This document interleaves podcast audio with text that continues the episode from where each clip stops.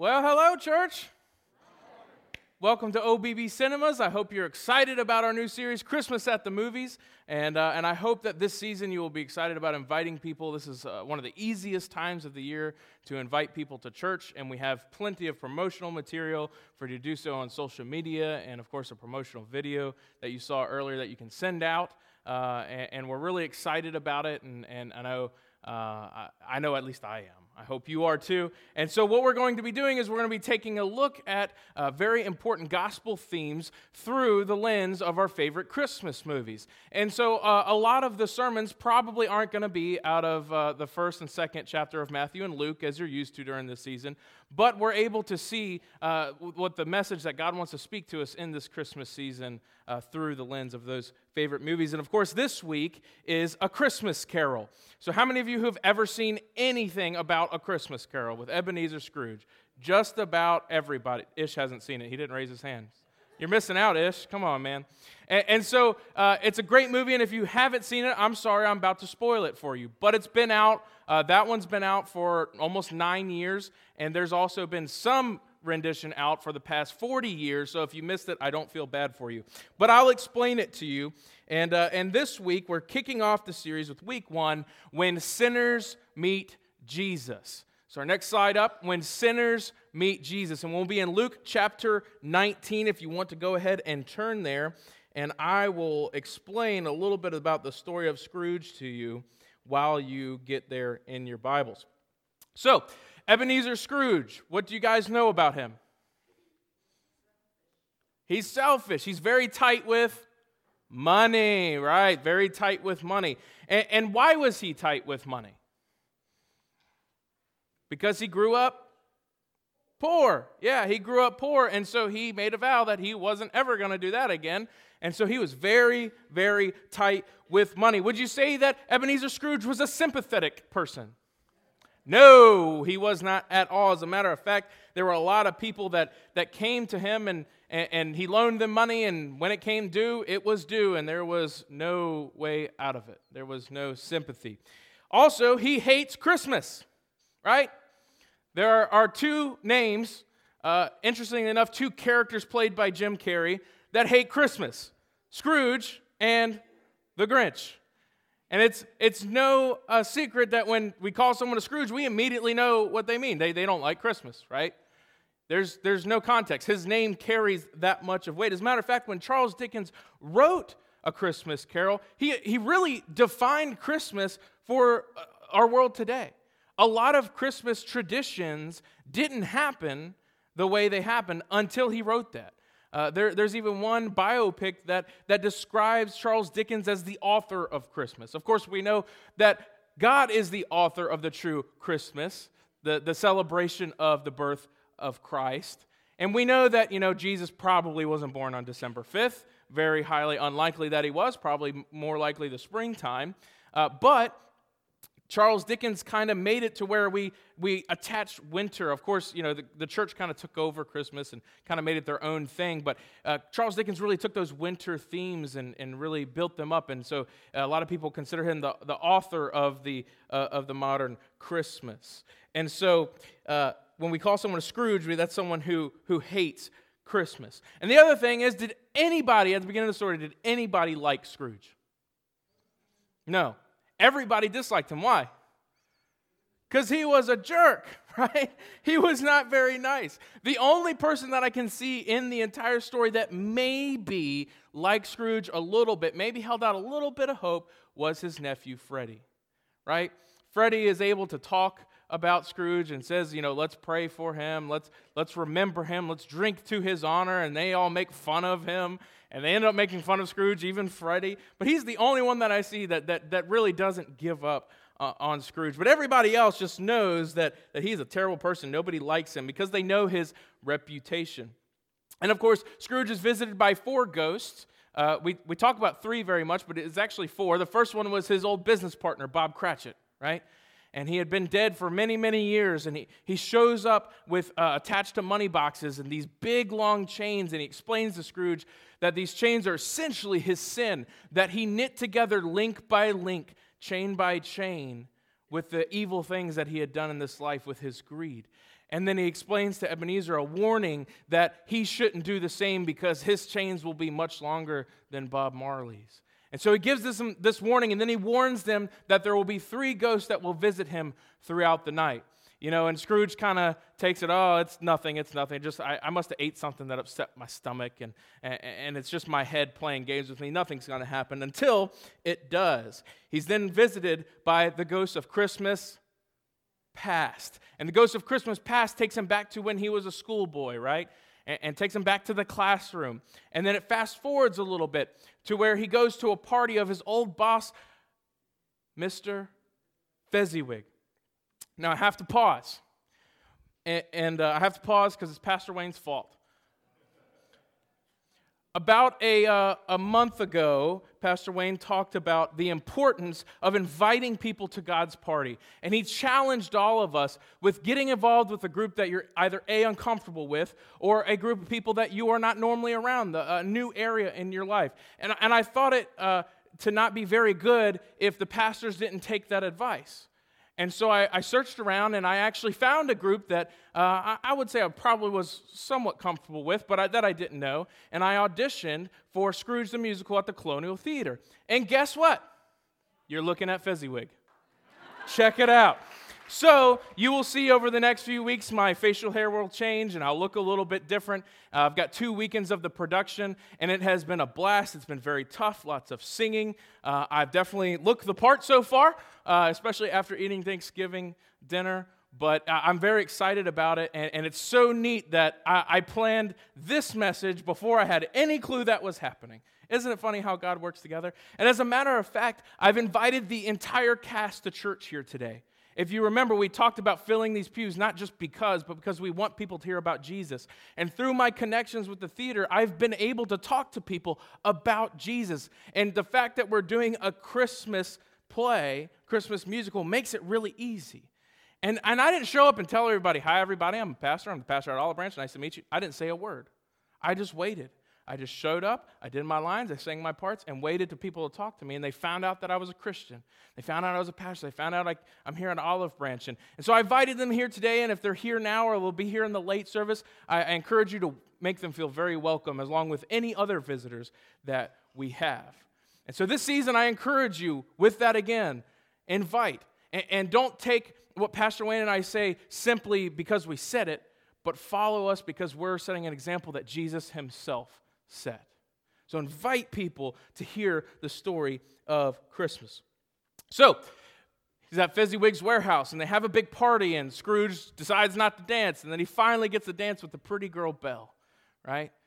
He gets to dance with Bella, and, and, but it doesn't work out between them, and he's very sour about that. And because of that, his favorite memory of Christmas becomes the reason he hates Christmas. So all these terrible things happen. His sister passes away and leaves behind his nephew, and he's not very fond of Christmas. Then it forwards up, and the ghost of Christmas what shows up? Present, right? And the ghost of Christmas present is kind of like Father Christmas, right? He's a little bit like Santa Claus if Santa Claus was a jerk, right? He is not very easy with Scrooge. He, he messes with him quite a bit and makes lots and lots of fun at his expense. And so they go visit two main places. They visit the Cratchits, right? And, and he sees how poor and desolate they are, and they've got such a large family. And you know, that was the one family in the entire story that Charles Dickens wrote because he kind of came from that situation. The Cratchits were a representation of, of his family because he grew up poor. And his father was locked up in jail because he owed a great debt. And so he had to provide uh, for his family at only uh, 10 years old. And they were very, very poor and didn't have a whole lot, especially around the Christmas season. You see, there were no child labor laws and kids had to work, you know? So the only time they got to do school was in the evening. They would work from early in the morning till the evening, then go to school and come home, and there was almost no time to do anything, even eat. And so he wrote the Cratchits from his perspective and, and Scrooge is seeing them and seeing not everybody has a great time at Christmas. You know, and it's no, uh, there, there's a huge correlation with the fact that Christmas, this holiday season, has a, a huge spike in suicide rates. It's a great time for a lot of us, and we love to celebrate Christ, but a lot of times when we don't have anybody to celebrate with, it makes it hard. Or when we lose a loved one, Makes it even more difficult when the holidays come around, especially if it's the first year that they've been gone. You know, my sister passed away on December 18th, one week before Christmas. So Christmas was the exact week after she had passed. So that was a very rough time to plan a funeral and to preach it and, and, and to, to try to have Christmas. And it's a very difficult time. And I talked to someone who, uh, over Thanksgiving, who lost their uh, grandfather on Christmas Day. You know, it can be hard. Not, Christmas isn't easy for everybody. Everybody's stressed all about different things, but sometimes it, it, it can be difficult, and, and we lose sight of that. And Scrooge didn't really know what was going on with the Cratchits. And then the ghost of Christmas present takes him to his nephew Freddy's house, right? And he kind of gets excited because Freddy's kind of talking him up a little bit. But then he realizes he's just making fun of him. They sing songs about how bad Scrooge is. They, uh, there's, there's actually one song in, in the musical called Thank You Very Much. And one of the lines is, Thank you very much. That's the nicest thing that anyone's ever done for me. You know what they're saying thank you about? The fact that Scrooge is dead. They're so thankful that he's dead and gone. That's how much they can't stand this guy. So they're making fun of him. And then uh, he gets slammed into the ghost of Christmas yet to come. And there's a grave. And he's begging with the Spirit to know who this is. And the name appears on the grave Ebenezer Scrooge, December 25th. And he begs and he pleads and he says, Please, if there's anything I do, I will change my ways. Is there any way for me to change this fate? But then Scrooge wakes up. And guess what? Scrooge changes his ways immediately. He's just excited to be alive. You know, there's this viral video going around from a church in North Carolina where the dad wakes up and he's like covered in wrapping paper, and all of his everyday stuff is covered in wrapping paper. And he opens it. It's not presents, it's just the blessings that he has every day. And it's really meant to provoke the thought that we are blessed with so much already. And you know, Scrooge is just so excited to be alive. And he, he, he's excited about changing his ways. And so he does. And in this final scene that we saw, Scrooge is merry. And he, he shows the fruit of being jolly by mending relations with his nephew he raises Bob's salary. He even has a little joke with him and tries to make him think, oh, I'm going to make him think I'm mad. And then he not only does that, but he also provides for Christmas. He gets the biggest cooked goose. He, he, he throws a big party at the Cratchits and makes sure everybody is well fed. Eventually, make sure that Tiny Tim is taken care of and gets the medicine that he needs. And it's so funny because at the end of every rendition of, of the story of Ebenezer Scrooge, of A Christmas Carol, people are so skeptical when Scrooge comes up to them. When the, he comes by the carolers and he's, he's all mean, and then he starts dancing and being fun and just playing with them. They're like, Who in the world is this? And, and even the Cratchits are confused as to what happened to him. People are skeptical because it was such a radical change. And I think it's, it's so interesting because they accept it even though they're skeptical at first. And so there's a similar story in Scripture. It doesn't match up exactly, but I think we can kind of compare the two to understand the gospel message. So if you are in Luke chapter 19, we're going to be starting in verse 1, and it'll be up on the screen for you. And here's what it says He went into Jericho and was passing through. There was a man named Zacchaeus who was a chief tax collector, and he was rich. So we know and you've probably heard it in a lot of sermons, tax collectors were not very liked. A lot of you today, including myself, do not like the IRS as it is. These tax collectors were way, way, way worse. They were crooked. They were known for being crooked. They were very much hated among everyone, especially the Jewish community, because they felt like they were being picked on. So nobody really liked Zacchaeus at all. Scrooge while not a tax collector, he, he was kind of more of a loan officer, right? He'd lend you money and charge you really, really high interest rates of people who didn't really have the money to pay back, and then he had no sympathy for them, whatever their financial situation, if they needed an extra few days or whatever. See, neither one of these men were liked very much at all. Verse 3 says, He, which is Zacchaeus, was trying to see who Jesus was, but he was not able to because of the crowd, since he was a short man. So, running ahead, he climbed up a sycamore tree to see Jesus since he was about to pass that way. Now, I'm going to do my best to not look at anywhere in the room, even though I know who's going to say yes. Is there anybody in the room who's ever been embarrassed by being way too short? Okay, I was not going to look over there, but I know who's sitting over there, right? Zacchaeus was a short guy. And I didn't really grow up in church and learn all the songs, so I don't know it, but you guys probably know that song about Zacchaeus, right? Zacchaeus was, uh, help me out, Catherine.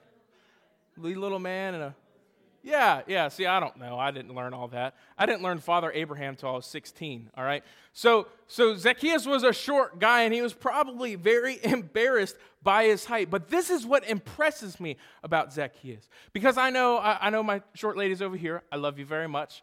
But when you have to get something off the top shelf, right? And you're like, "Hey, can someone help me out here?" Right? That's not very fun. Or like when you're standing next to your friends who are this tall taking pictures and you have to like stand up on the ledge to get in the picture, right? That's kind of embarrassing, right? So I want you to imagine that there's a crowd of people. The, the parade is coming up next Sunday, right? The, the Christmas parade. I want you to imagine you're so short you can't see, so you have to like climb on top of a car to see. That's probably pretty embarrassing, right? I have to imagine that Zacchaeus was pretty embarrassed being a short man, but he doesn't let it get in the way. He doesn't care about the embarrassment. People hate him, anyways. So he climbs up a tree, this tax collector, this man who's very rich, climbs up a tree just to see Jesus. He doesn't let anything get in the way, not even his embarrassment. And I think that is a testimony to how impactful Jesus' ministry was in the world. That even this man that everybody hated, who would probably be embarrassed by the action he was about to take, would not let that get in the way so he could see just who this Jesus guy was.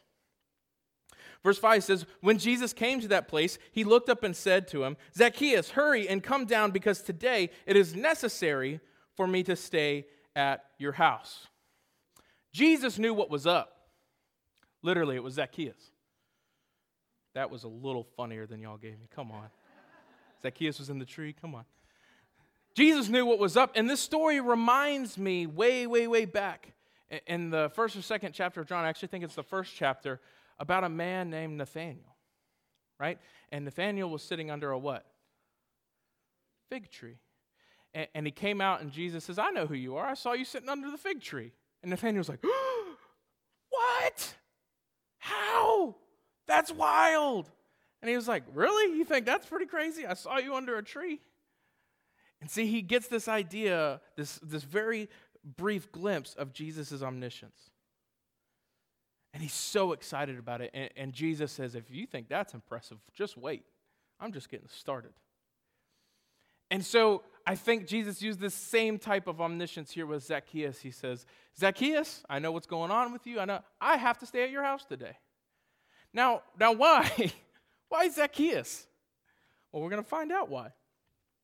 In verse 6, it says this about Zacchaeus. So he came down quickly and welcomed him. What does that word say? Joyfully. Underline that in your Bible, circle it, highlight it, write it down in your bulletin. Joyfully, that is so important that Zacchaeus was joyful. Can you, be a, can you imagine being in a situation where everybody absolutely hates you, no exception? There's no discrimination. Everybody hates you.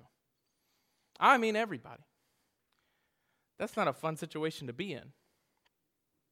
And so, when one person, this, this important person, Zacchaeus, didn't really know who Jesus was, that's why he was trying to get a glance at him. And I don't think, you know, Jesus walked through this crowd just like, you're healed and I'm going to make a bunch of fish multiply. And, you know, he didn't walk down doing all these miracles.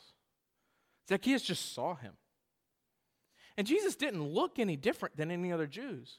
And we know that because when Jesus is in the last final moments of his life, when he's at the garden, Judas has to identify him with a kiss to the Romans, right? Now, why would he have to do that? Jesus has been all over the place preaching and teaching. Wouldn't the Romans know what he looked like if he was this man of big stature and big, tall, white man with long hair and a straight beard? No, that's not what he looked like. He looked like just every other Jew. So there was nothing physically magnificent about him.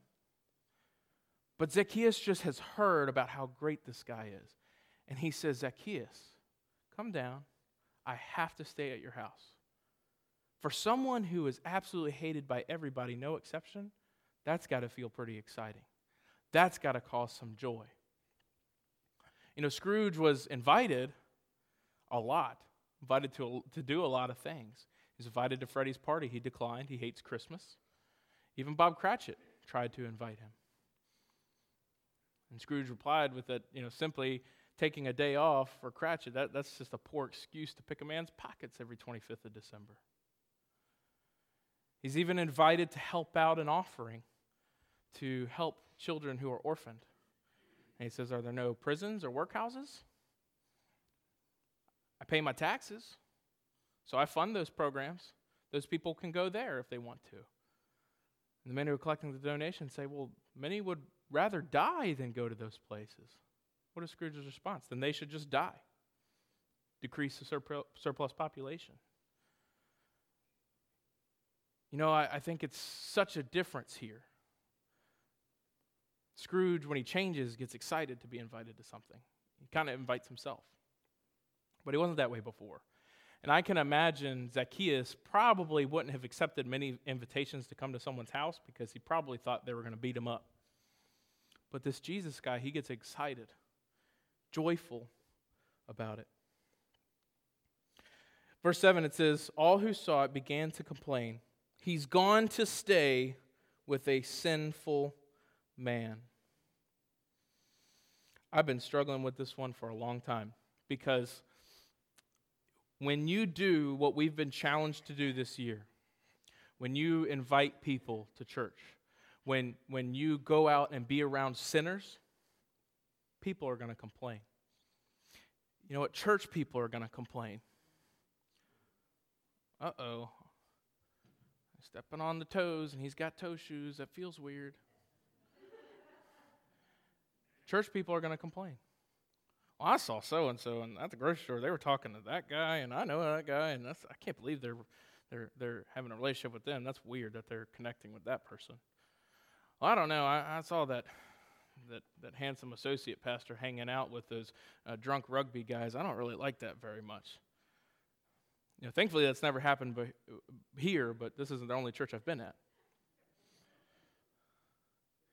And I can assure you, I've gotten funny looks when I've told people, What were you doing last night? Oh, I was driving a bunch of drunk rugby players home so that they wouldn't get in a DUI and cause an accident. You were hanging out with alcoholics? Yeah, I was. Wasn't participating, but I was spending time around them. Well, don't you know that person? That person's not very uh, uh, Christ like. Well, yeah, they're, they're not Christians. Of course, they're not Christ like. They're lost. They're going to act lost. We as the church really need to wake up and realize that lost people aren't going to act saved, even around us. As a matter of fact, I would really appreciate it if people that are lost and that don't know Christ stopped pretending to be, you know, somebody that they're not when they're around me. That's why I don't tell a lot of people that I'm a pastor. Because they say, oh, I slip up, I said a curse word, oh, I'm sorry. Don't be sorry, that's who you are. You know, many of you know my neighbor, and I love him to death, and I'm not going to talk his name. I'm not going to say who it is. I'm not going to say which neighbor it is. But his language isn't always right, and he started said, Don't apologize, just be yourself, man. And I got that at, at, at rehearsal. It was so funny. Like, as soon as people, they, they were making jokes because, you know, we've got to be at a Christmas party, Fezziwig's Christmas party, and everybody's a little tipsy in the scene and all this kind of stuff. So they're joking about partying and all this kind of stuff. A week later, they find out I'm a pastor, and they're like, stop making those jokes. I just noticed how quickly it changed. And see, we church people are, are so impulsive to make sure somebody suppresses the way that they are. And I think that's ridiculous. I'm not saying they should be that way, they shouldn't. But why would they act that way if they don't have Christ in their life? So we have to be understanding of that. And we may have to reach people that Jesus has called us to reach, even if church people don't like it.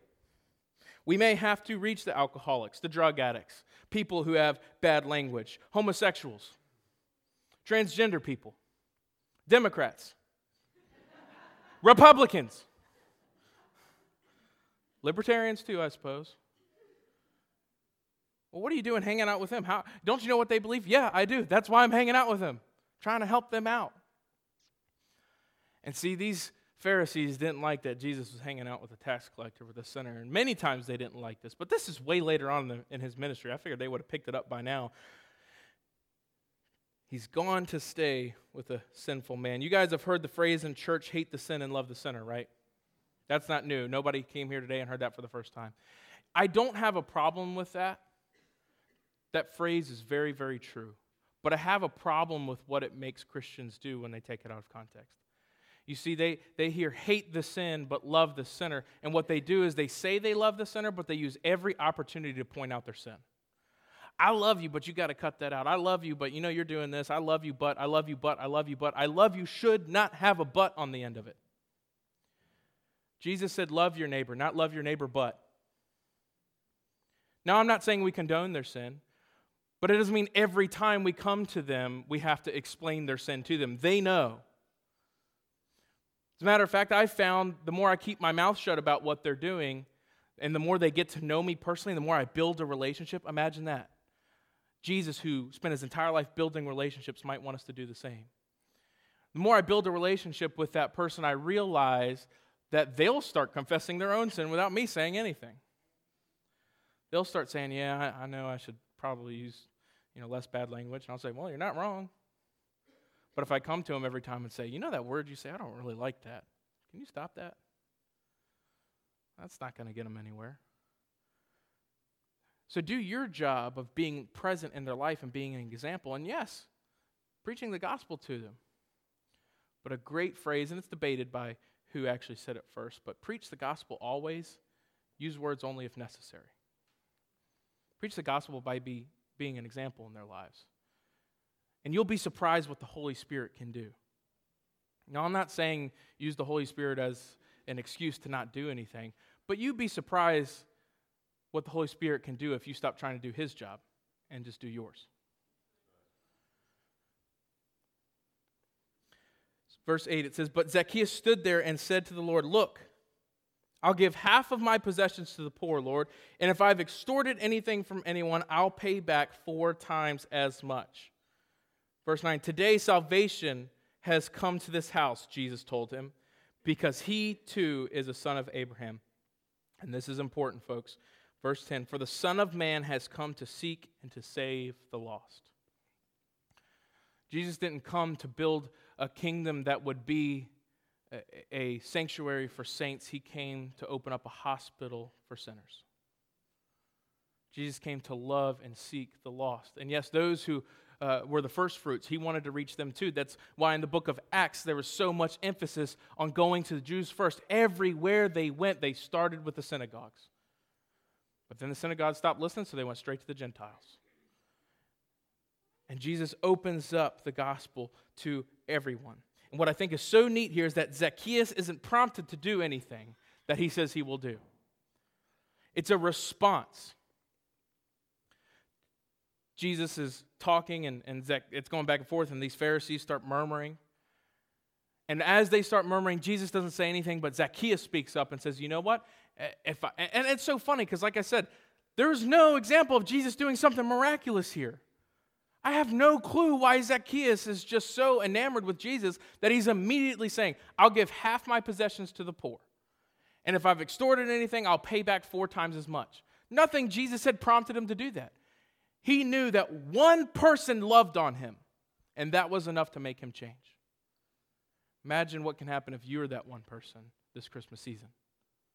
One person loved on him. And what Zacchaeus does here is extremely difficult.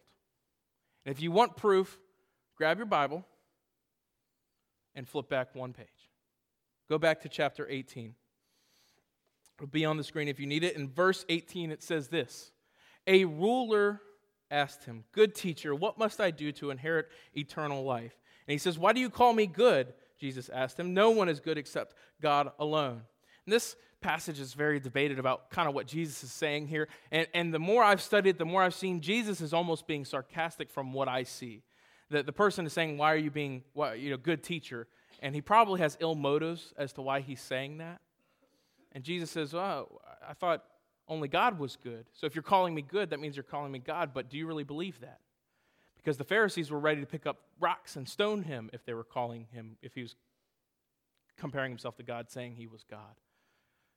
So that's kind of what I've landed on there. But he says this in verse 20 You know the commandments do not commit adultery, do not murder, do not steal, do not bear false witness, honor your father and mother. In verse 21, I have kept all these from my youth, the man said. But when Jesus heard this, he told them, You still lack one thing.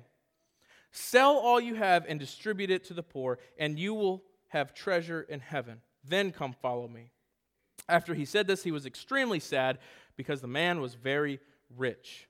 Seeing that he became sad, Jesus said, How hard is it for those who are wealthy to enter the kingdom of God? For it is easier for a camel to go through the eye of a needle than for a rich person to enter the kingdom of God.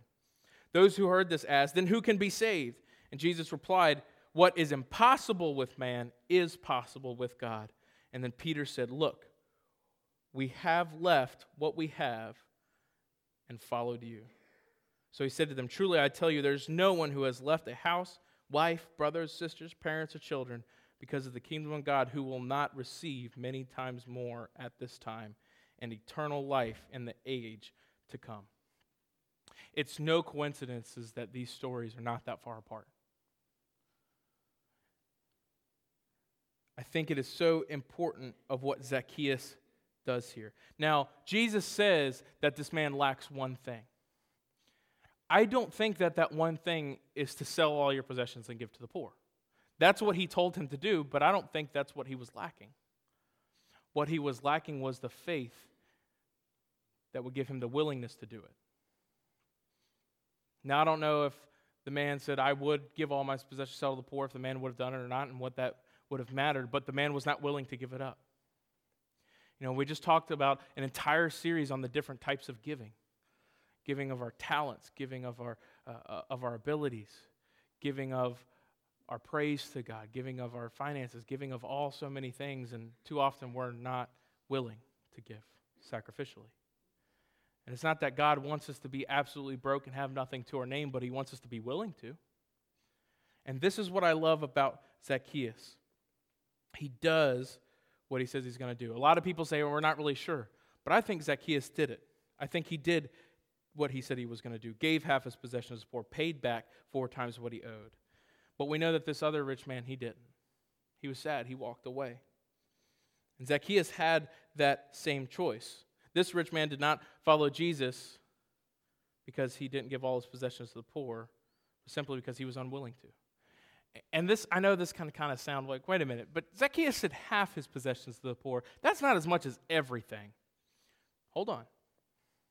Zacchaeus said he would get half his possessions to the poor and then pay back four times what he extorted from anyone.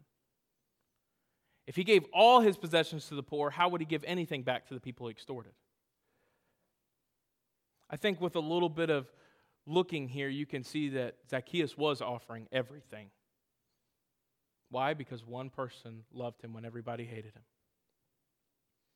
He was willing to give everything. And here is the point. And the bulletin spoiled a little bit, but that's okay. When sinners meet Jesus, up on the screen, everything changes. If you are a person who has sinned, you're a sinner, you're born a sinner, and you come to Christ, you cannot stay the same. Just like Scrooge when he finally found out that he wasn't going to die, that he was going to live. Zacchaeus, just because one person loved him, was willing to give everything away. And he gave all that away for eternal life. Here's the three things I want you to take away going into this Christmas season. These apply all year, but I want you to really take them to heart these next couple weeks. One, don't let anything lead you to believe that anyone is too far gone. I know it can feel that way, and I would be lying if I say there weren't people in my life that I thought are just too far gone. There's no way no one's ever going to lead them to Christ. They're just going to suffer. Don't ever believe that. If a man like Ebenezer Scrooge can turn around, if a man like Zacchaeus can turn around, if a man like the Apostle Paul can turn his life around, no one is too far gone. Don't give up especially family members. In this Christmas season, it can be really, really hard to deal with family members, especially ones we don't like that much. They're not too far gone. They're not out of God's forgiveness. They're not out of your forgiveness if you're a follower of Christ. Don't believe anyone's too far gone. Remember, what is impossible with man is possible with who? God. Number two, don't let anything stop you from reaching the people that God has called you to reach. God says, reach that person. Don't let embarrassment get in the way. Don't let what other church people might think about you get in the way. Don't let yourself get in the way. Don't let your time constraints get in the way. If God is calling you to reach a person, you be obedient and reach that person especially during Christmas when it's really hard. We got so much going on, shopping to do and Christmas things to do, and, and we see a person that, ah, oh, well, I probably should witness them, but I don't really have time. No, no, no, no. Take the time, sacrifice, and make sure that person has the opportunity to follow Jesus. And number three, don't let anything get in the way of you and Jesus. If you're able to trade in your sorrows of this world for the joy of the Lord, then don't let anything get in the way. If you're here this morning and you're not a follower of Christ, as we get ready for our invitation, I want you to be prompted to not let anything stop you. Don't let your past stop you. Don't let your sin stop you. Don't let Satan stop you. Don't let the person blocking the edge of the aisle stop you. Don't let the embarrassment of walking down an aisle stop you. Don't let anything get in the way between you and Jesus because He's the one person that will always love you and that will never give up on you. Heavenly Father, we thank you so much for this time that we have together this morning. And Father, I pray that as we have this invitation, if there are people who need to make a commitment to you, Father, whether it's someone that they haven't been reaching and God, they know they should be uh, and they've been disobedient in some way, or God, maybe there is someone here who's come here for the first time or they've been here for a while. And God, they may do the Christian things or they may talk the Christian talk, but God, when it comes down to it, they're not truly following you. And they're not willing to give everything up for you. God, I pray that they would be willing to do that this morning and they wouldn't let anything get in the way, not even embarrassment, not even uh, the pews, not even whatever feeling they have. God, we have all sinned and fallen short of your glory. But the good news is that though the wages of sin is death, the free gift of God is eternal life in Christ Jesus. And God, we pray that today. We claim that in your name. And Father, I pray that you would open up our hearts and minds to be receptive to you. In Jesus' name we pray. Amen. Church, would you stand and sing this last song with us? And if you have something you need to respond to, I'll be here. Uh, Pastor Wayne will be up here. Grab a deacon, grab somebody, pray with them. Make whatever commitment you need to make this morning.